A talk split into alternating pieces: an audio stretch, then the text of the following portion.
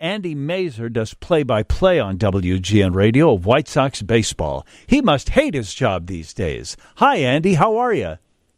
Oh, John, it's terrible. It's just the worst thing in the world. Yeah, no, it's great. Uh, I know wait. you like doing well, a game. I know. Listen, everybody wants to be a play-by-play guy for a major league baseball team, but the team wasn't good to begin with. Then they were amazing, and now what is this, Andy? What the heck? Uh, I think they call it a market correction. Uh, I don't know. Uh, I have go. no idea, really. To be honest with you, you know this this team, like you said, started out poorly and then caught fire. Uh, the offense has been really clicking all year, and then you know it, it kind of went into a funk together, and it.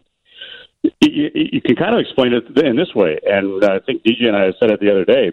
You know, during that two week stretch, they were facing a bunch of completely great pitchers. I mean, Trevor Bauer, who had an ERA under two, Shane Bieber, who had an ERA under two. Uh, you know, and, and starts to, to kind of snowball a little bit when you when you feel like you can't hit uh, against a certain guy. You know, it, yeah. you get hung over the next day and the next day and the next day, and then you get guys that are trying to, to carry the offense by themselves, and it's it's never a really good thing for that to uh, to creep into your mind because it, it turns out poorly for you because you start to press and you're not able to hit either, and you're not helping anybody else out by by not doing what only what you can do. So there's a lot of probably a lot of other explanations for that, but uh, well, it's been those, pointed those out to me. To. It's, it's been pointed out to me that during the the good stretch, we were playing teams that weren't all that good. But when they said, "Hey, the, the Sox are probably going to win 32 games this year," they knew the schedule, and the team has clearly overperformed. Uh, it's, it's, so maybe a market correction is in fact what you're getting here. This is kind of about in the long run where the team is. Some days good, sometimes bad. Um, how optimistic are you going into the first round tomorrow? You know, I'm really optimistic because the fact that the White Sox were able to set their rotation to the fact that they've got Lucas Giolito going in uh, in Game One, and they've got Dallas Keuchel going in Game Two. Giolito obviously threw the no hitter this year and has become one of the the better pitchers in in all of baseball. All Star last year after uh, what he went through in 2018. And Dallas Keuchel has been through the wars before. I mean, this guy has been is playoff and battle tested. So uh, I like the fact that those guys are going back to back one two, and uh, you know you, you hope that you can take these two games and then take uh, take a little time off and, and find out who you're going to play next. So. Uh, that that's the yeah. big reason why I'm, I'm feeling pretty good. The other reason uh, might might surprise you is just that you know, Luis Robert, the last uh, the last two day, uh, last three games, even the, the series against the Cubs here, started hitting the ball, uh, and I think he's starting to understand what people are doing to him, what what uh, certain pitchers are trying to get him to do. He has been a little more patient at the plate, and um, he was hitting the ball real hard yesterday too. So I think that's a that's a really good sign as well. Was the eighth and ninth inning of that game last night a couple of the strangest innings you've seen in a while? Yeah, it was uh, it was interesting. I mean, uh, you know, obviously the Cubs had a ten to one lead. So they're bringing a kid that they, they just called up, and uh, and you know the White Sox took advantage of that certainly. But you know they they took advantage of pitchers that had been around the big leagues for the entire season this year as well. So it, it was uh, kind of incredible because when it started to happen, you think, okay, cool, it's ten to two. All right, it's ten to three. It's ten to four. Hey, it's ten to five. Hey, wow. wait, wait a minute, ten to six. Home run. Oh, it's ten to eight. You know, so I, I've seen stranger things in my life and my career, so uh, I, I wasn't putting it off at that point. But yeah, they they dug themselves a pretty deep hole yesterday that was going to be really hard to get out of. How wild were some of those pitches?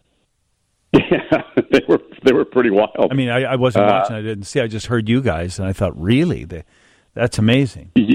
Yeah, there were a couple of pitches to right-handed batters that were uh, were were splitting the, the difference of the left-handed batter's box, and there was no chance for uh, for a catcher unless he had uh, Plastic Man's arms to be able to catch that ball. Yeah, so yeah. it was, uh, yeah, it, it was interesting. I mean, uh, the, the you know the last uh, that, that whole series was interesting. To be honest with you, I mean the, the Cubs came in not really hitting the ball very well and uh, and not playing very well. The White Sox weren't playing well either, and uh, you know it was it was good to see the White Sox take one of those games and. Uh, as it turns out, that was that was pretty important. I mean, that was a, a pretty important win for those guys to to realize again, hey, we can win games yeah. and we can beat uh, we can beat teams that we're maybe not supposed to beat. Andy, I didn't mind Willson Contreras' bat flip in the first game when the Cubs finally got their offense together again, and he celebrated by throwing his bat over the fence. It actually went about 350 feet into the air and over the left center field wall. Uh, it was one of the most um, uh, it was one of the most flippiest bat flips you've ever seen, and and I didn't yeah, mind midway, it. And I, and I, air traffic control was alerted. And I, I give the guy that. What was what was your attitude? And then, of course, a couple uh, at bats later, he gets hit in the back. Uh, the pitcher, the pitching coach, and the manager all get tossed. Uh, how do you score that whole thing? Yeah, you know, when, at first glance, you know, when your when your team is getting beat, you don't like to see it. I mean, I I I, I didn't really think too highly of it at the time. But then I started to think to myself, you know what? Well, Tim Anderson started this whole thing last year with the with the bat flip against yep. Kansas City. Then he got hit, and there was a whole bunch of uh, repercussions from that one as well. You know, and, and I really do kind of appreciate the way Rick Hahn, the general manager of the White Sox, handled it. He said, "Listen, if you don't want the guy to showboat, get him out. You know, don't let him do it." Um, which seems to be the way it is. I mean, now listen, in the old days, it was it was like that. If you, you did something to show somebody up, yeah, you were probably going to pay for it the next time you were up, and that was uh, that was it. It was over. It was done. You know, newfangled way of playing baseball is uh, you know the umpires don't have to give you warnings anymore.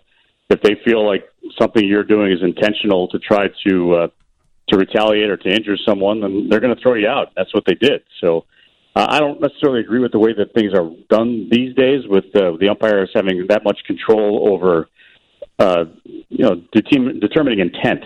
I mean, they're having enough trouble calling balls and strikes. Uh, well, you know what the intent was, though. But you know what the intent yeah. was. No, I mean, no, no, I, I get it. That. No, I, I, I get it. But I mean, I'm just saying that you know, in in the old days, it would have been done, and that that would have would have solved everything. And you know, you understand that that's something that's one of those quote unquote unwritten rules.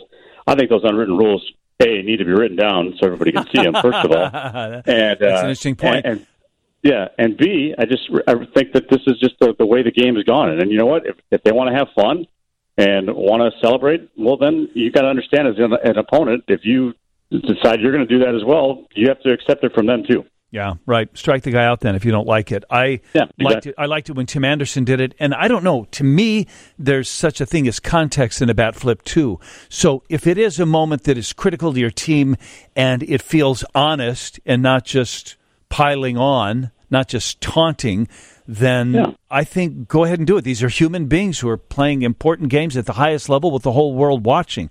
To ask them to yeah. disconnect their emotions or even do a bat flip to me is is kind of crazy talk. And I think in that moment for that player – particularly that it was in keeping with who Willson Contreras is. And if this yes. is going to reignite the Cubs offense, hell yeah, I'm throwing the bat. It makes sense in that case. He didn't do it to taunt the White Sox. He did it to celebrate the Cubs. That's the context yeah. that well, I put that. And, and you got to look at it this way too. He he flipped the bat toward his dugout.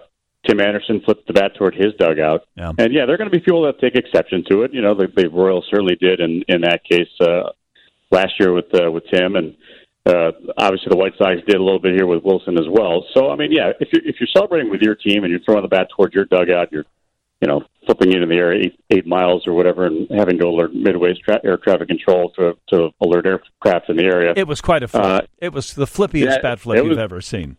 It was up there. You know, if it gets to be about press box level at Guaranteed Rate Field, then you, you know you, you've gotten you've gotten some distance out of it. But yeah, no kidding. Yeah, I think that's all that's all gone now. I mean, that's that's something that's uh, kind of in the in the past here and in the rearview mirror. Both teams have uh, lots of uh, bigger fish to fry at this point, and uh, well, I guess that's a real good pun for the for the for the Cubs with the Marlins, but the uh, the White Sox will be in Oakland, and uh, it's a place they haven't fared all that well with in the, over the last few years, but uh, this is a different scenario. This is playoffs, so it's uh, it's a whole different attitude. Okay, Andy, have fun. Uh, sure sounds like you and DJ are. Uh, we'll be listening uh, Tuesday night, and uh, hopefully we'll have more of these conversations as the playoffs progress. All right, sounds good, John. Take care, Andy Masur. Andy Masur with WGN Radio uh, Sports, I guess. Huh? He's the play-by-play guy here, and uh, hopefully a lot more games this year.